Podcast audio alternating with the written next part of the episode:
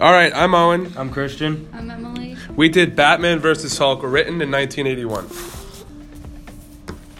Um, so the story takes place in pre 52 world and it also crosses over in the Marvel Universe. Um, it takes place in Gotham and New Mexico. It takes place in the late 70s, early 80s.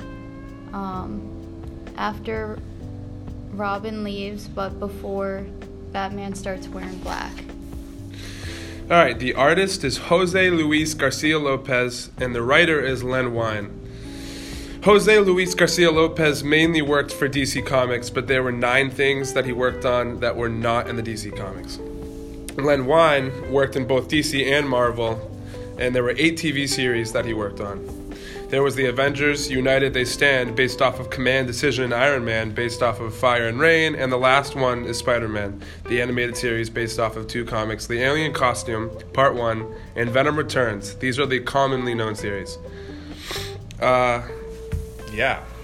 Len Wein was introduced into the Will Eisner Comic Book Hall of Fame in 2008. Jose was uh, nominated twice for the Eisner Award in 1992 and 1997. Wein also worked on Teen Titans, X Men Gold, Batman 66, The Lost Episode, Before Watchmen, and um, they have not really worked together on anything else, but there were different versions and series of the comics that they both worked on. All right. Um, this is kind of a summary of our of our comic.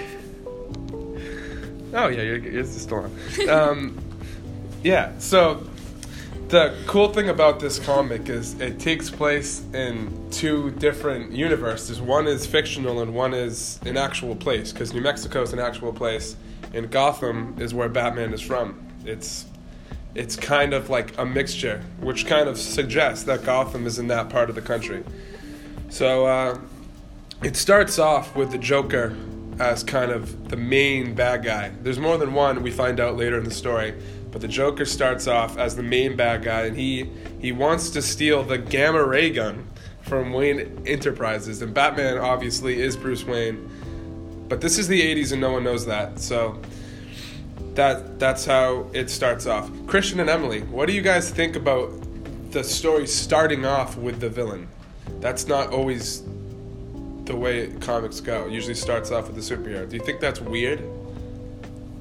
Yes. Do you think it's weird? That's nice. That's cool. Yeah, anyway, so the Joker steals the gun next, and in the process unleashes the Hulk because Bruce Banner is hiding as part of Wayne Enterprises uh, employee list. He just he finds a job there and he changes his name, but he still wears purple pants because it's cool and it's the 80s. So he works there, and in the process of the Joker and his goons stealing this gun from Wayne Enterprises, the gamma ray gun, Bruce Banner gets mad because he has to, and it's the 80s. And that's the style of the comic. So he he fights and stuff. So what do you guys think about him in his almost uniform? You see these new Marvel comics and movies like the Avengers and he's not wearing purple. They try to change things up. They try to make it more original. What do you guys think about the 80s version of the Hulk where he's wearing he has to wear purple pants? Do you guys think it says something about the style of the 80s? Yeah. I don't know, it's kind of like his uniform. It's his uniform. Batman always wears Batman clothes. Batman so the clothes. Hulk always wears his purple shorts. Yeah, I mean, I think it's how they showed kids that were reading this comic that it was Bruce Banner. I think it, it showed them how, like, someone that wasn't paying enough attention or someone that was too young and reading this comic in 1981 knew that that was the Hulk, and they would see in all the comics, even if they flipped through the book at a random page and they saw purple pants, then they would know that it was Bruce Banner. Also, that wouldn't work because when the Hulk gets bigger, his pants aren't made of rubber; they don't stretch out. So I don't really know how that works, but we're gonna ignore it and we're gonna move on to the next plot point, which is that the Joker steals it and steals the gun and the Hulk is left under the wing of Bruce Wayne as a scientist. So Bruce Wayne hires him after fighting him because he has he's forced to fight him. So he hires him as an as a scientist who still has anger problems, and no one cares to solve those anger problems because no one's thinking about the fact that he can turn into a monster. Um, but he works he works for Bruce Wayne. Uh, on Bruce Wayne's private sciencey boat, uh, the Joker acts like he's a military person. He acts like he's a, a, military power. Him and his goons, and they they take like a what's like a, a Black Hawk helicopter, and they and they act like they they got to take Bruce Wayne to a special facility when really it's just the Joker kidnapping him. Do you guys think that that was a smart move for the Joker to take the Hulk back Hulk back under his power to get the advantage of the Hulk instead of Bruce Wayne using it against him? I mean, yeah, like Hulk is super strong. Super strong. So like, why wouldn't He's you? a big scary monster. He's a big scary monster. So it's better for Batman to have that power than the Joker because Batman's a good guy and the Joker's a bad guy and the Joker's gonna do bad things. Which is pretty common, I think, whenever there's an uncontrollable power in any story. The bad guy always wants to take control over the good guy. Alright, so the Joker, the way that the Joker takes advantage and controls the Hulk is with the blob thing. The comic actually calls it the blob thing. It's this big toothpaste looking thing that swallows Hulk and like I don't know how to explain it. It's like if you've ever watched like Monsters vs. Aliens, the movie, and there's that blue thing with all like the goo and it looks like jello. Like that's what this guy is, but it's not see-through, not translucent. I don't know how to explain it. But the only way that um, the Joker is able to make that that blob thing is with the gamma ray gun, and he has the gamma ray gun because he used it to summon this big alien Batman thing, and we don't really know much about it. You know, his name is uh, his name is Darkseid, which I'm pretty sure is not correct, but it is. So his dark is a big alien robot thing, and the Joker, you know, uses him to summon all these powers, and it's like picture like Thanos from space, and that's pretty much what it is. Now, when he uses that, that's not his name, by the way. It's Shaper. I used the wrong name, but too late. So his name is Shaper. He uses Shaper to get all of these powers and summon all these things, and he uses these powers to take advantage of Bruce Wayne. He, again, he's using an unleashed power against something that he doesn't like, which is pretty common. So, when the Joker takes the Hulk back, um, he doesn't. He takes him to the Shaper, the big, powerful robot thing that has all this uncontrollable power.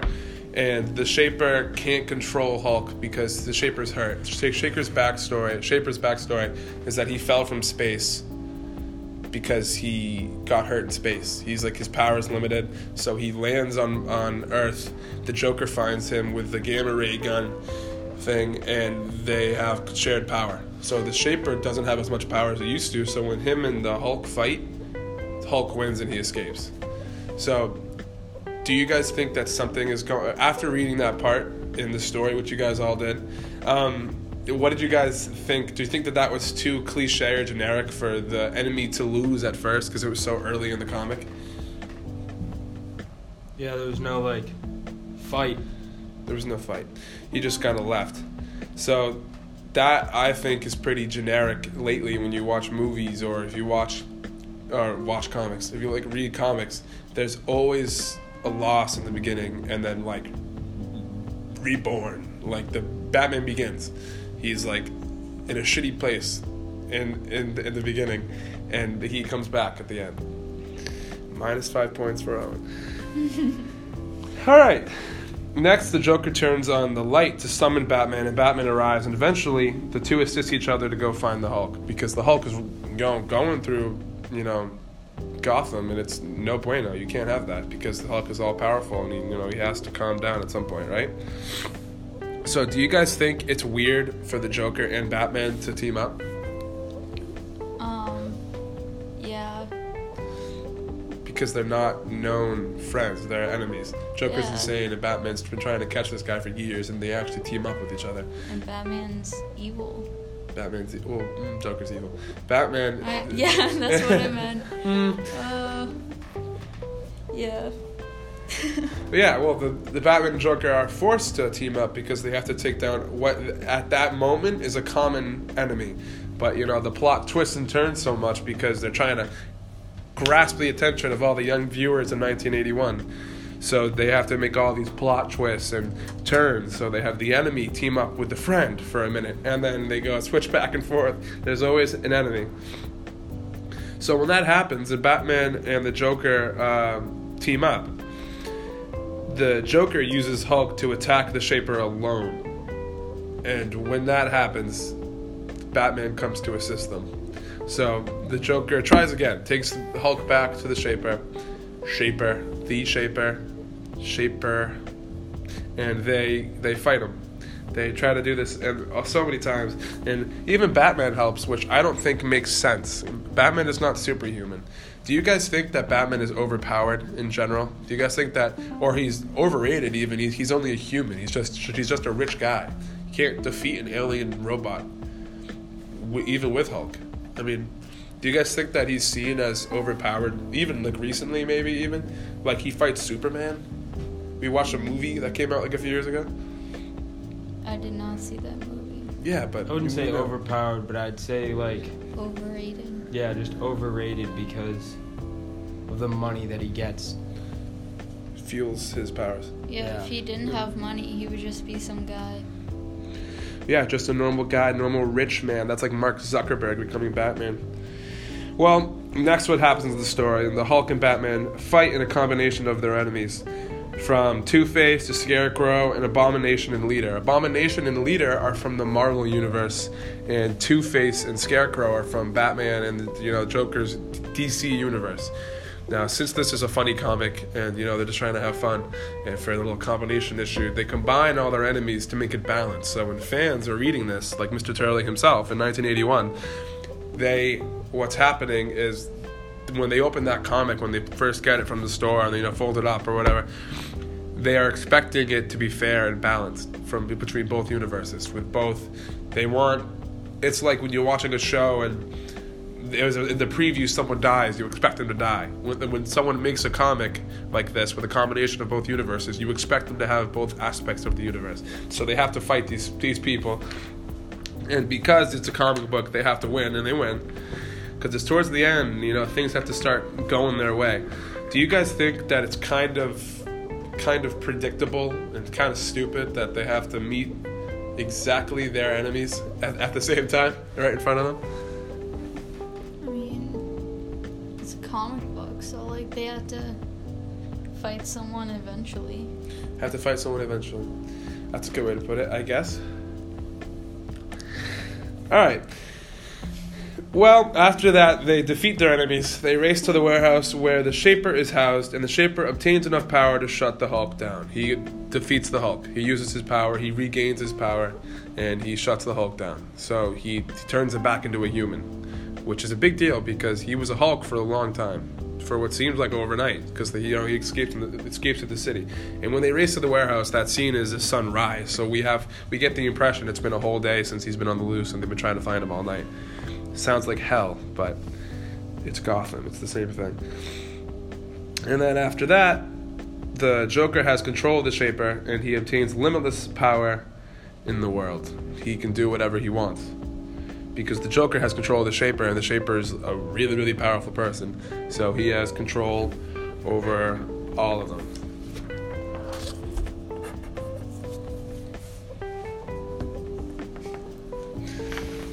Next. So, uh, Batman and the newly transformed Hulk attempt once again to stop the Joker in his limitless power twisted world. Um, next is the Madman Joker feels the surge of power too much because the power of the Shaper is too much even for a man as crazy as the Joker. So, do you guys think that that's kind of creepy? Can you imagine if a guy that went to a mental asylum for being crazy created a world that we all had to live in, in his demented world, because you know he had limitless power? That's happened before. I think of like Hitler was a pretty messed up dude. Know, he wanted to create a world where he was in power. Oh, It's almost, in my opinion, similar, because those are two very creepy things, and they're possible. And you and the next plot point that you read was that it was too much power for him. So that means that it's sicker than he is. The, the, the power that he has is too much for him. Can you imagine a power that's worse than Hitler? That was too bad for Hitler? that's pretty crazy. So it's that it just tells you the comic is trying to tell you how crazy this power is. How crazy it is for the Joker to obtain it and how creepy it is to turn Gotham into something like that. Next, the Shaper leaves Earth after his deal with the Joker is fulfilled and the Joker has been defeated. All right. So after the Joker has been defeated, you know, they all team up and it's like almost like a happy ending. And and um yeah, so that is exactly what we expect from a a Marvel comic or, or a DC comic combination from the 80s. It's very typical of of this kind of this kind of thing to have almost like a fairy tale ending, you know what I mean? So all this stuff put together makes exactly what we to or ex- exactly what we are to expect from a comic like that. Something I find funny is the police were never involved in this at all. So either the Gotham police really suck, or in this universe there are no police, which sucks even more. But there has to be police because there's a government and there's there's government generals and there's all these sort of people, but yet there's no police. So either they got lazy in 1981 in writing this comic, or there was too much going on to yeah, draw the police in. But after that, it's kind of like an epilogue. It's a, it's a bit later in the in time. Joker's locked up. He's back in the asylum, but it's not called. You know, it's it, it's still the asylum, but it's like a it's like a nursing home almost for crazy people. And Batman knows deep down inside that Bruce Banner will always have the Hulk problems. He'll always he'll for for history, he'll always have the problem of turning into the Hulk, and that's proven because what is it now? 30, 40 years later, we still have we still have the Hulk. We still watch uh, uh, Avengers movies. We still watch all these Marvel movies where the Hulk is still the Hulk. And that pretty much is the summary of that of this comic from 1981. So for themes and motif, there was no uh, social themes brought up in the comic, no current events, only Gotham. Um, for heroism and bravery, there uh, Batman. Batman is brave because he uh, fights Hulk, and Batman is like human. He's not like doesn't have actual superpowers. He's just rich. And then they both are heroes because they come together after they fight to fight the Joker at the end.